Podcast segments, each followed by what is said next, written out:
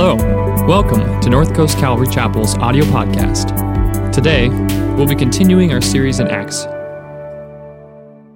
Great to see you all. I want to just give a shout out to our youth department, particularly Willie and Jennifer for the fine job they did last week.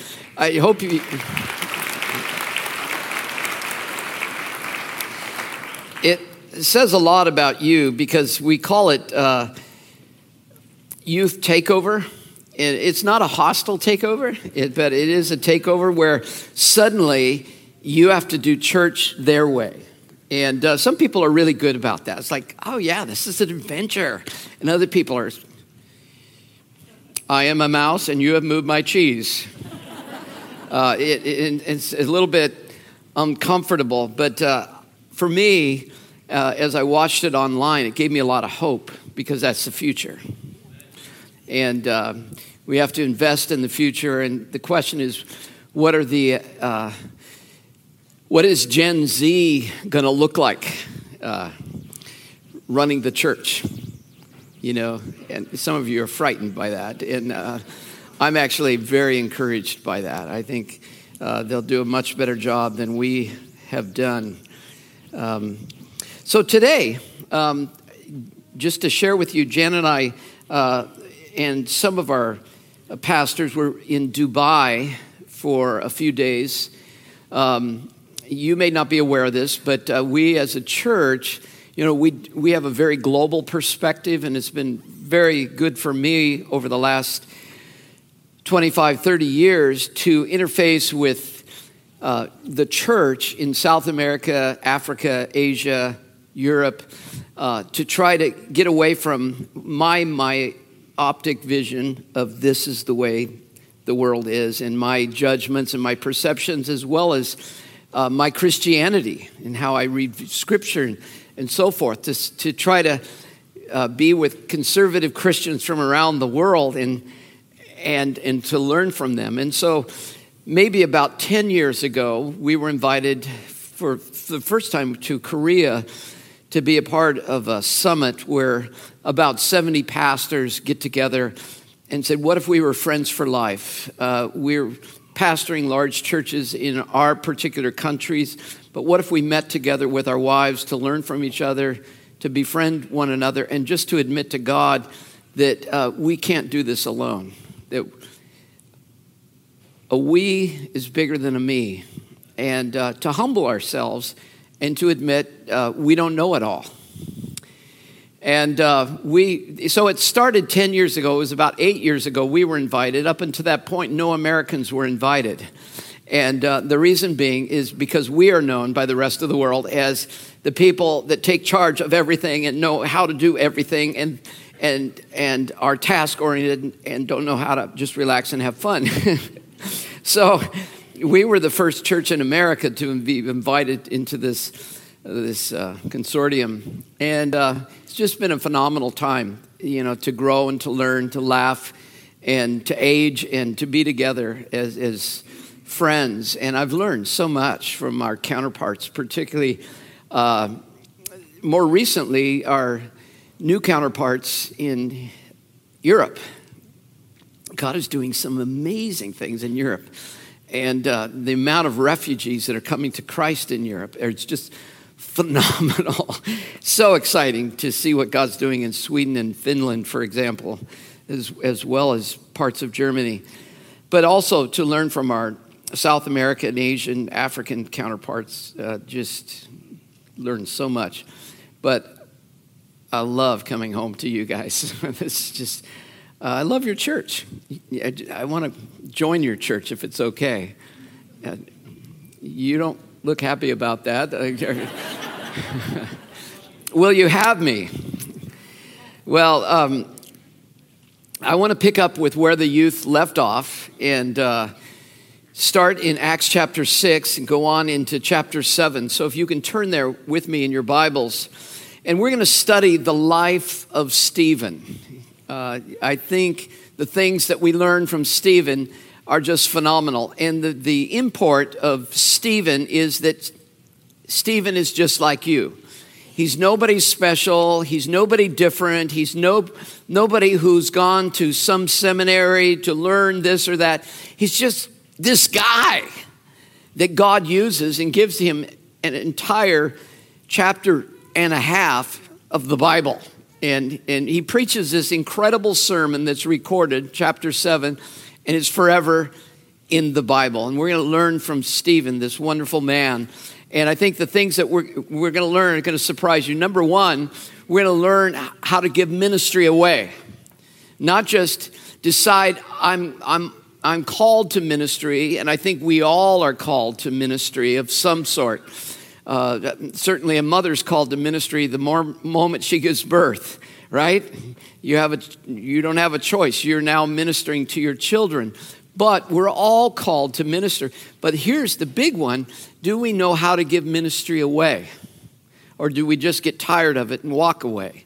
So we're going to talk about that. The second thing we're going to talk about is how to keep our radical love for Jesus alive and full of worship, and not get bogged down in the routine of religion, but to keep it wide-eyed worship. And then the third thing is going to surprise you.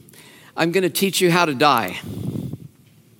We're going to talk about martyrdom, because that's how the story goes. Stephen actually is martyred at the end. And it's a surprising thing for you and I to learn from in a context where we're religiously free.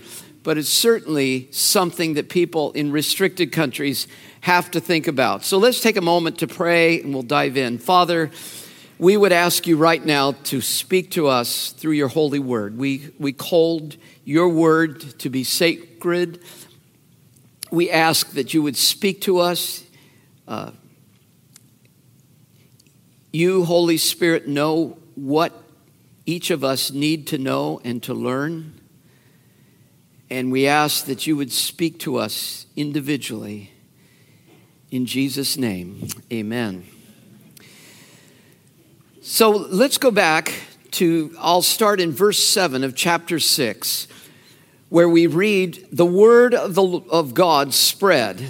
The number of disciples in Jerusalem increased rapidly, and a large number of priests became obedient to the faith. Interesting array of words. To believe is to become obedient to the faith. Oftentimes when we think about faith, we think of everything but obedience. But obedience is where we begin in our walk with Jesus Christ.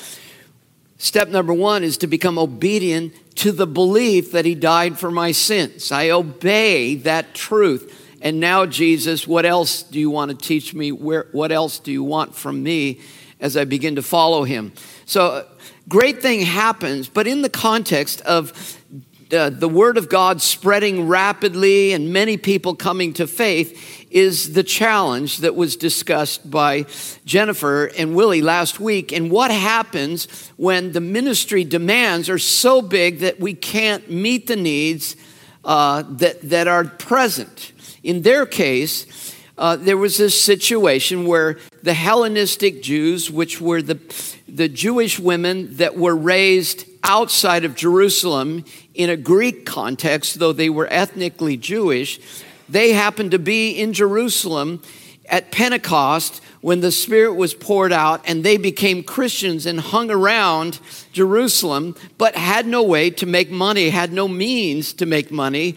So the Jerusalem church was trying to care for the widows, both Jewish women who were Hebraistic, born in and around Jerusalem, and Jewish women who were Hellenistic, born outside. Are you with me? And so what to do? So what was happening is they were taking up offerings, just like we do with the benevolent offering. I'm going to move these so I can see some of the beautiful faces over there. They were taking up these offerings and dispersing them. But who was doing it? The apostles. The guys that hung out with Jesus for 3 years are spending their time helping people get food. And finally, they just say, time out. This is not what we should be doing. We should be praying, we should be studying, preparing, and preaching the Word of God so that more people can come to faith. Well, then who is going to disperse the money and the food for the people that need it? And they have this great idea. What if we find 7 Hellenistic Jewish men that we'll call deacons? It's the invention of that word deacon. And ever since then, everybody has a different view of deacons, whether they're elders or whether they're just lower than elders and all this. Every church has a different tradition on it. But the word just simply means minister, servant. So let's appoint 7 servants full of the Holy Spirit to disperse things. Now, how would you know someone who's full of the Holy Spirit? Is that a good question? Is it someone full of exuberance? Like, hey, how you doing? Is that person full of the Holy Spirit? Or is this person full of the Holy Spirit? Yea, verily, shall we pray? How would you know someone who's full of the Holy Spirit? The answer is love. God is love. God pours himself into you, and you begin to manifest the fruit of God, and the primary fruit being love. So Stephen was one of those 7 people. Another name that you'll hear later on in Acts is Philip. Now, the question is, does Stephen have other gifts? What is he really called to do? That's not important right now. What is needed is we have women who need food to survive. And Stephen is chosen to be one of these people to get the job done. The question I have is, where did they get this idea? This idea of diversifying and recruiting other people. And my answer to myself is they learned it from Exodus. There was another community that was in its infant stage in the book of Exodus, and the leader of that community was Moses. And if you'll remember the story in Exodus chapter 18, Moses finds himself ministering to thousands of people who have counseling questions, and the queue is just out the door, and he spends all of his time doing this. His father-in-law, Jethro, comes and visits and says, and I'll put it on the screen here, what you are doing is not good. Who says that to somebody who's trying their best? Working really, really hard. You might even say burn out, working hard. Well, it's a great word to hear, just like the word in Acts chapter 6, verse 2 is a great word. It would not be right for us as apostles to stop preaching and now spend our time handing out food. Both statements are a pushback to burnout over ministry, someone thinking that they're all sufficient, they're the one that does it all. It is not right. What you're doing is good, but you're doing too much of it, and it's not good that you now see yourself as the all-sufficient person. This is applicable to all of life. In my role as a pastor, it's very easy for a pastor to become the ceiling where the church can't grow beyond the pastor, because the pastor needs to do everything. The pastor needs to approve what's in the bulletin. The pastor needs to approve who can hand out bulletins. The pastor needs to approve who can be teaching in Sunday school. The pastor needs to be the one that does all the counseling, because he or she is the all-sufficient one. And you and I say, that's not good. That's not healthy. It's not the view that the New Testament has of the diversification of the gifts of the Spirit and that we all get to play. I think there's questions that I even have about the modern church. The fact that when you have a preacher that's dynamic and amazing and everybody wants to hear that person, we have the idea that, yeah, it's so great that we should put his or her face on screens all over the city because they're the only one that can teach us. I think, that's maybe initial success, but what does the church look like in 30 years? when that's the only one that can do it all. Or when someone says, no one else can counsel me but this one person, because this one person is the only one. The scripture says that view is not good. It's not healthy. It's not the future. It's not letting you and I out of the dugout and onto the playing field. If you took this into your business, you would say, it is not good. I mean, the corporation will cheer you on that you're giving your blood and your soul for the corporation. But when you die, they'll forget about you within 5 days, right? But if we find an employee that's going to, they just work 80-hour work weeks. They just slave themselves. And it's just like, yeah, I love them. We just drink their blood. How about moms and dads? I'll do a little meddling here. No one can make pancakes like I make pancakes. No one can do the laundry like I do the laundry. No one can cut the lawn like I cut the lawn. In fact, when my kids are 38, I want them to come home and have me make them their peanut butter and jelly sandwich because I'm their mom. Well, some people raise their kids that way, but we would argue that a healthy family would be, no, we invite you to leave home. We're getting applause on that one. But how would you send them off? Knowing how to survive or not knowing? So there's this issue, whether it's the home, business, or at church, of giving away ministry, giving away life and opportunity. Here in our staff, the staff have heard me talk about this so much that I thought it was important for you to know what the staff knows. There's 5 words that to me are important: recruit, train, deploy, monitor, and nurture. Oftentimes when we realize that I'm doing too much, I look around and say, you know what? I just got to delegate this. Here, you do it, I quit. And we call that delegation. That would be like you on the freeway feeling like you've driven too much and say, you know what? I've driven too much. Here's the steering wheel. Goodbye. And you open the door and out you go. It's not the right way to do it. So how do we delegate properly? Well, there's 5 steps. Recruit. Find someone. In this passage, they were looking for someone full of the Holy Spirit. A lot of people full of a lot of things. But they wanted people full of the Holy Spirit, not full of themselves. Secondly, so that's who we recruit. Someone who has met God, who is godly. Secondly, train. Don't just delegate, hand it to them.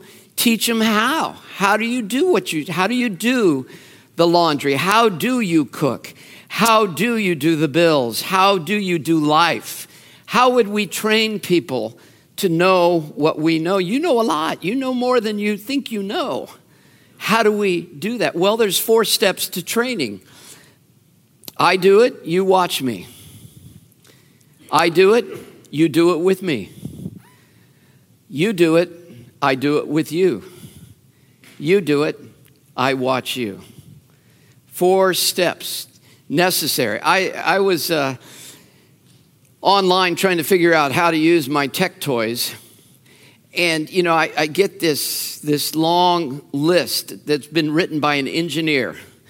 And I'm thinking, what is all this gobbledygook I'm trying to... And some 13-year-old comes by and just says, you just do this. And I said, whoa, that's it. Could you do that again? Let me do it with you. Now you watch me while I do it. And I learned so much faster than a manual, right?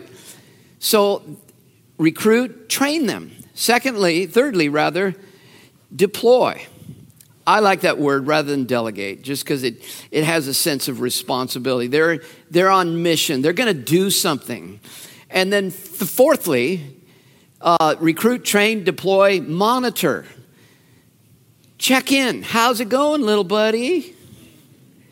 How's it working out? Is anything I can help with?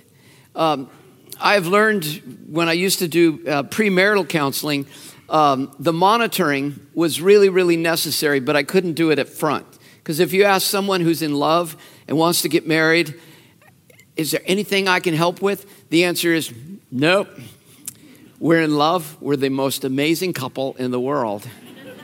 And everybody else has problems with money, finances, kids, sexuality, in-laws, outlaws, but not us. We are that couple.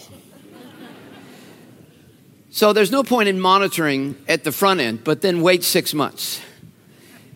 What are their questions 6 months later? Oh, God, help us. So you step back in and monitor. How you doing? How's it going? Any questions that are the needs to know level goes way up. It's like inductive learning, immersion, learning a language. And then finally, nurture. I think that anyone that steps into the pocket to volunteer to do ministry of whatever sort, handing out bulletins, changing diapers, evangelizing on the streets, there ought to be something that they get back in return from somebody. And that's nurture. You're awesome. Let's hang out. Let's get a cup of coffee. That nurturing that comes from someone is a key part of giving ministry away. And I assume that all of this was going on as the apostles are giving away this ministry to these 7 people. Now, one final thing before we move on. Regarding your ministry, I think there's 2 parts to ministry, 2 fronts to ministry. One is your gifting that the Holy Spirit has given you, and one is doing what's in front of you that you don't feel gifted to do, okay? With Stephen, what we'll see is he has this incredible gift to preach. He has this gift of wisdom. He has this gift of evangelism, and he has a gift of miracles. And that guy is now distributing food. Doesn't feel like a gift fit, does it? But he's doing it because it needs to be done. If you only have gifts taught for our lives, then oftentimes we'll only do what we feel like. What gives me energy? What the gift inventory said, this is my gift. So someone dies in front of you or falls down sick and you look at him and say, sorry, I don't have the gift of healing. Excuse me. I hope someone else comes along with that gift because that's certainly not my gift. We have to do what's in front of us sometimes that we don't feel gifted for. Mothers know that. What mother has the gift of staying up with a child with the flu? Is that a gift? No, you do it because you're a mom.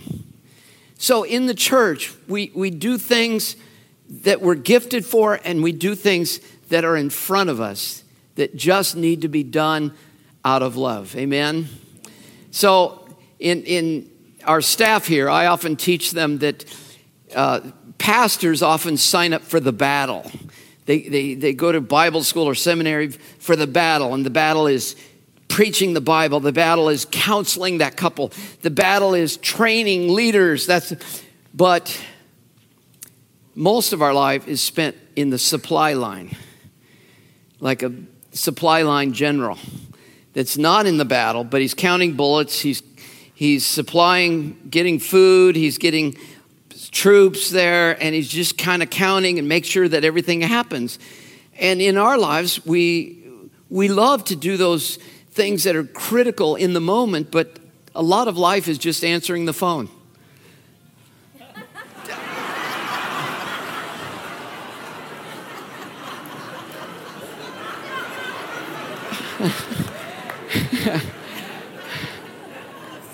Yes, you're serving us right now. That was the gift of phone. That was amazing timing. I don't know. I'm hesitant to give other illustrations now. The gift of email, the gift of, of just cleaning up your desk, whatever's in front of you. You can't just live for this, because otherwise it's really taking the idea of gifting and making it a humanistic, selfish thing rather than this love thing that God has called us to. So at the end of the day, Jesus said, if a grain of wheat doesn't fall into the ground and die, it abides alone. But if it falls in the ground and dies, it bears much fruit. And each one of us, we eventually have to give our ministries away. It's something that I think about a lot. Not because of my age, I'm a very young man, but someday I'll get older. And I have to think about, well, who's my successor? I have to think about the health of this church and how do I give ministry away. And I do that every day for the last 30 years of raising up people around me that I think are much better at doing ministry than I. And I think it's a healthy way for all of us to operate. So if I become a home group leader, the first thing I'm thinking is, who's my successor? I become a host of a home group. Who's my successor? I become a children's ministry teacher for 2-year-olds. I want to be that person because the success of leadership is when you're no longer leading. The success of a president is not while they're in the White House. It's after they leave the White House. And the success of mom and dadhood is not when the kids are home. It's after they leave home. And so we always want to think about this idea of empowering the next generation and the people around us. I think I beat that dead horse enough. Let's move on. So now we come to this incredible sermon that Stephen preaches. And now we move from what was in front of him to his giftings. He was this guy that's just out there dialoguing and mixing up with the people in the synagogues. And it says, now Stephen, a man full of God's grace and power, performed great wonders and signs among the people. So there you see his giftings.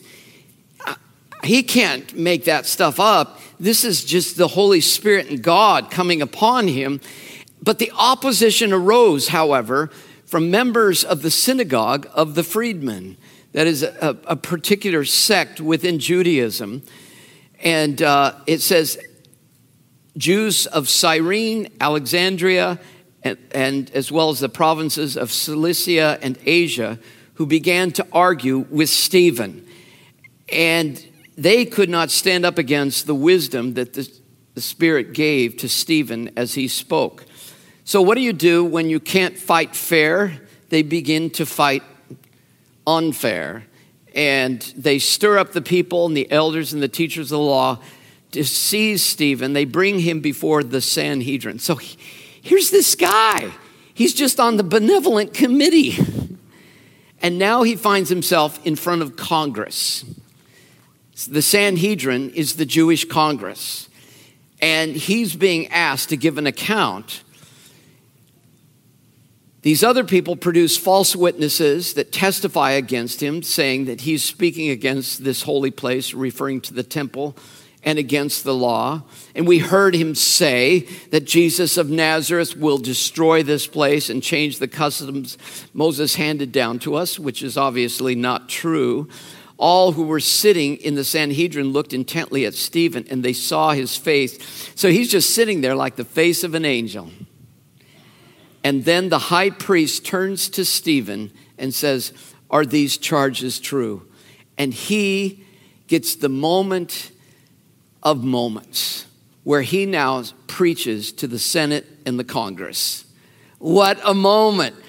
Just because he was faithful to do the little things that God had called him to do, now in his full giftings, he is speaking for the leadership of all of Israel.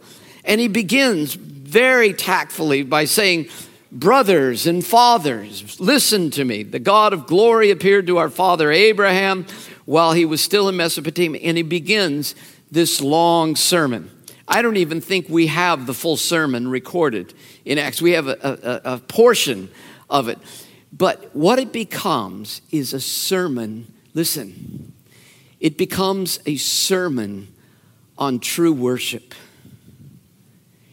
he begins to set up this tension. He talks about Abraham, our father, was called from Mesopotamia to the promised land, ultimately to worship.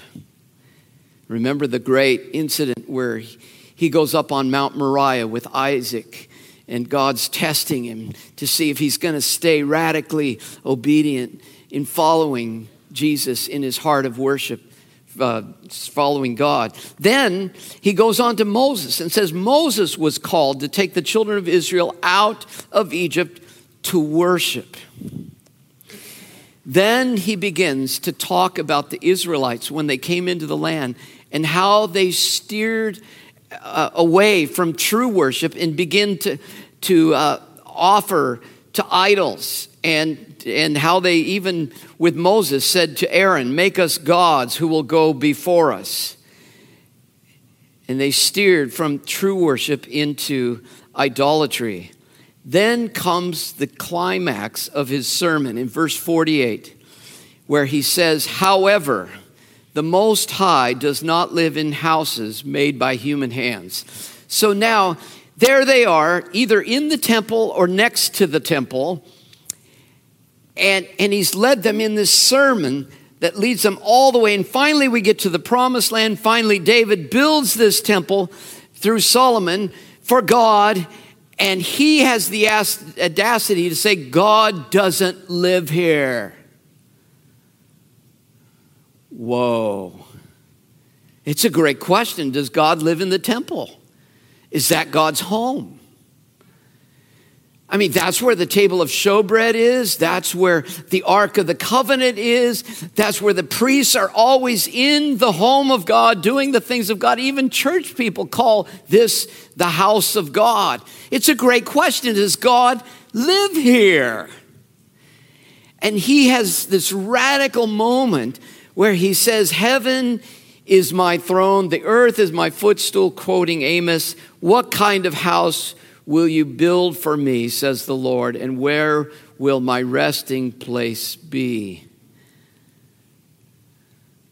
So Stephen chronicles for the leaders all of this stuff, and he eventually is expressing this tension between true worship and the religious props that point towards God, but aren't God. Does that make sense? So a religious prop is like a sign. Let's say that you want to go on vacation. Where do you want to go? You want to go to Tahiti? Great, we'll take you to Tahiti. So let's suppose you're reading Lonely Planet on Tahiti, and you're reading Steve Ricks, is that his name? Rick Steve, sorry. Horrible when a dyslexic guy is a pastor, you know. And you're reading all these books to get ready for Tahiti. And your spouse comes home after you've been reading on this for weeks and weeks. And they come in to your room, and there you are with another book. In fact, you have stacks of books. And you're mumbling to yourself, and you're saying, hey, this is so cool. And just think, honey, I think you've gone a little bit overboard. These books were pointing to Tahiti, but we're not there yet. These are so cool. Oftentimes, we do the same thing with religion. Things that were to point to God become the thing. The building. I always wanted a Bible with a true leather cover. Love this leather. Love this leather. I always love this song that we sing. This is the song. When we sing this song, can't be that song, can't be that song. In fact, I don't even like those songs. This is the song. Or this is the way I have my devotions. Or this is where I have my. It can't be over there, can't be over here. It has to be right here. In all of these things, we've obsessed over something that was only to be a signpost, and we made it the thing. What Stephen is saying in this entire sermon is all of the Old Testament was a signpost to Jesus. Jesus, who is bigger than all of this, and you killed him. And now you're still worshiping the signposts. Well, if you were writing a book on how to influence people, you can understand how it goes south from here. If you look at verse 51, he ramps up with this final crescendo and says, "You stiff-necked people." Try that in your TED Talk. "Your hearts and ears are still uncircumcised." Now, that is not anything you say to a Jewish man. "You are just like your ancestors. You always resist the Holy Spirit. Was there ever a prophet your ancestors did not persecute? They even killed those who predicted the coming of the righteous one, and now you have betrayed and murdered him. You have received the law that was given through angels, but you have not obeyed it." Wow.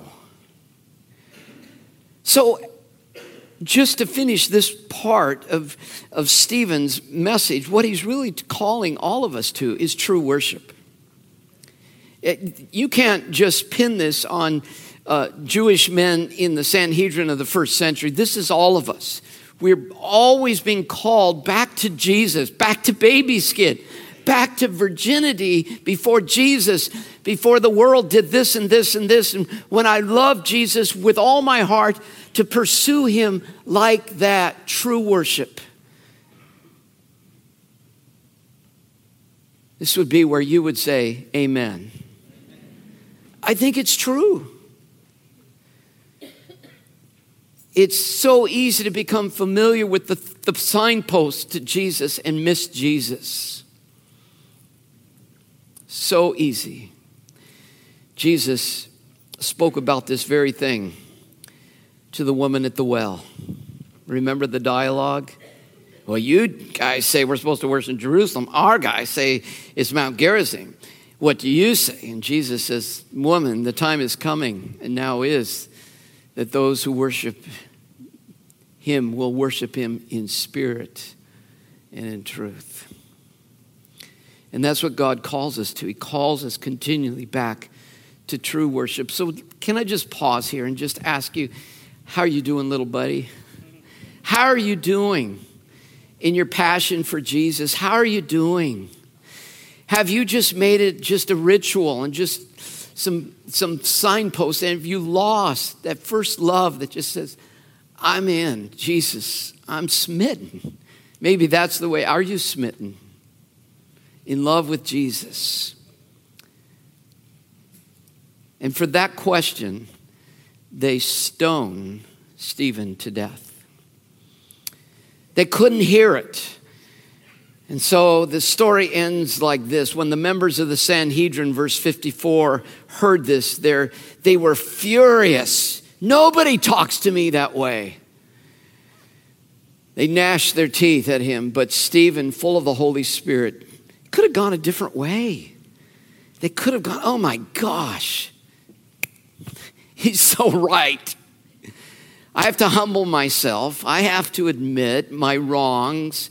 But he's so right." But in their pride, they went against Stephen. And then in the meeting of the Sanhedrin, in this congressional meeting, Stephen has a vision. He looks up and he sees the glory of God and Jesus standing on the right hand of God. And he says it out loud to all the men. "See, I see heaven opening up. And the Son of Man," i.e. Jesus, is standing right on the right hand of God. And of course, that thrilled them. Verse 57, at this, they covered their ears. They didn't want to hear it anymore. And yelling at the top of their voices, they rushed at him and dragged him out of the city and began to stone him. Meanwhile, the witnesses laid their coats. They literally, in the emotion of the moment, they killed him with stones. I can't imagine. There's got to be something worse than that, crucifixion, but horrible. Stone after stone after stone. Maybe you're losing an eye, you're losing a tooth, and you're in pain, but you're still conscious.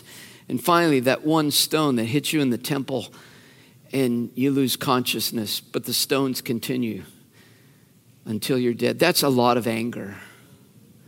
It's a lot of hatred.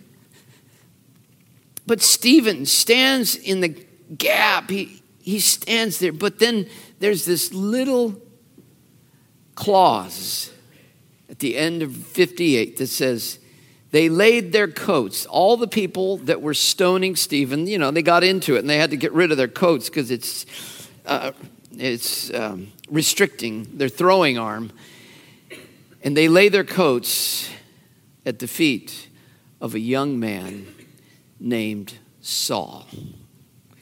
And this becomes the pivotal moment where Saul now is introduced into Acts. We leave the Jerusalem story to now the story of Saul. And just as Stephen is you in the story, what's my gift? What have you called me to? Will I love you with pure worship?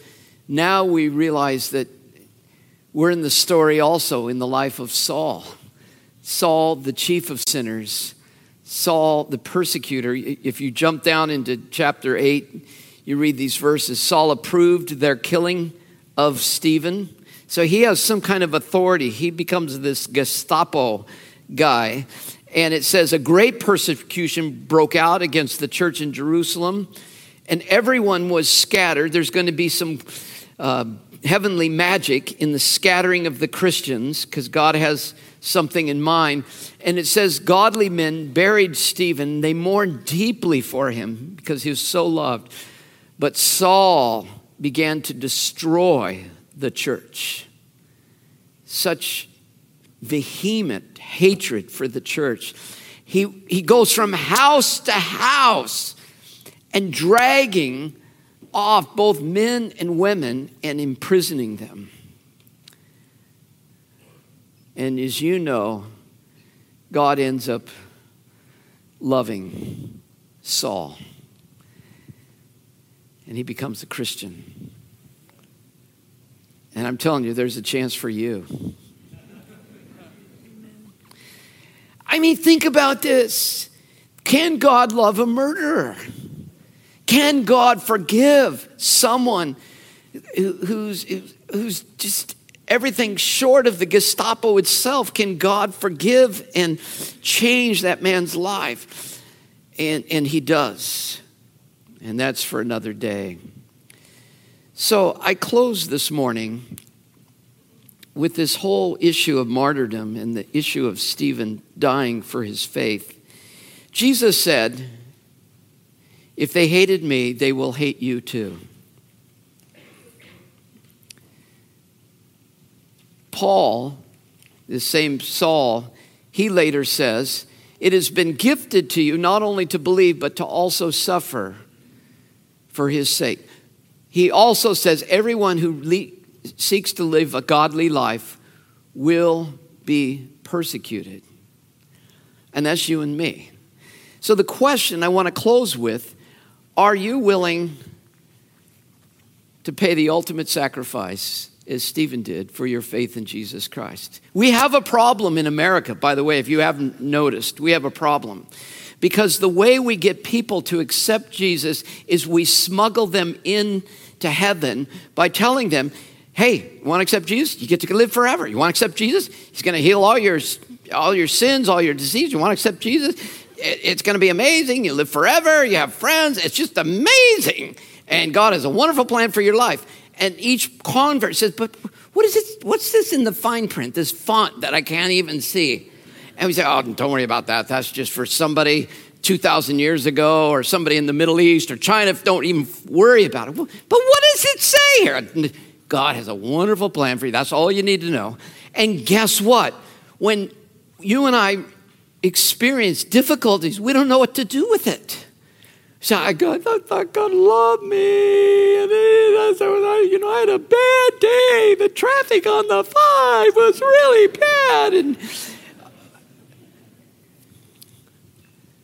so what do we do with this idea of pushback and persecution and even martyrdom? So what Jesus did when he taught he was always not far away from saying, if anyone would come after me, let him take up his instrument of death and follow me. That's what they heard when they heard the word cross, not a silver necklace with jewels on it. Take up the instrument of death and follow me. And that was always the decision. Do I believe in Jesus enough to die for him? It's a great question. But that is the question that will determine how you live. Guaranteed. Can you imagine an American soldier finally being on the front lines and saying, yikes, someone could die out here. I had no idea. This is scary. I'm not sure I'm willing to die for America. I'm not even sure what America is. What is that construct, America? We would all say, hey, you should have thought about that in boot camp, right? Why are you now thinking about that? But in the church, we make sure nobody thinks about. Do you think happy thoughts? But true worship, I believe, is saying, I love you so much, God, that I would die for you. Let's get that done out of the way so that now I can truly live. They think about this in China. They think about this in Iraq and Syria and other parts of the Middle East. They think about this in India. They think about this in many parts of the world, but we rarely think about it here in America. But if we would say at the outset, I would die for you, Jesus, guess what our Christianity becomes like? A radical, adventurous, full-on worship that's just redefaulting and resetting ourselves week after week to follow Jesus the way he would want because he died for me. He said, tag, you're it, and now I'm following him.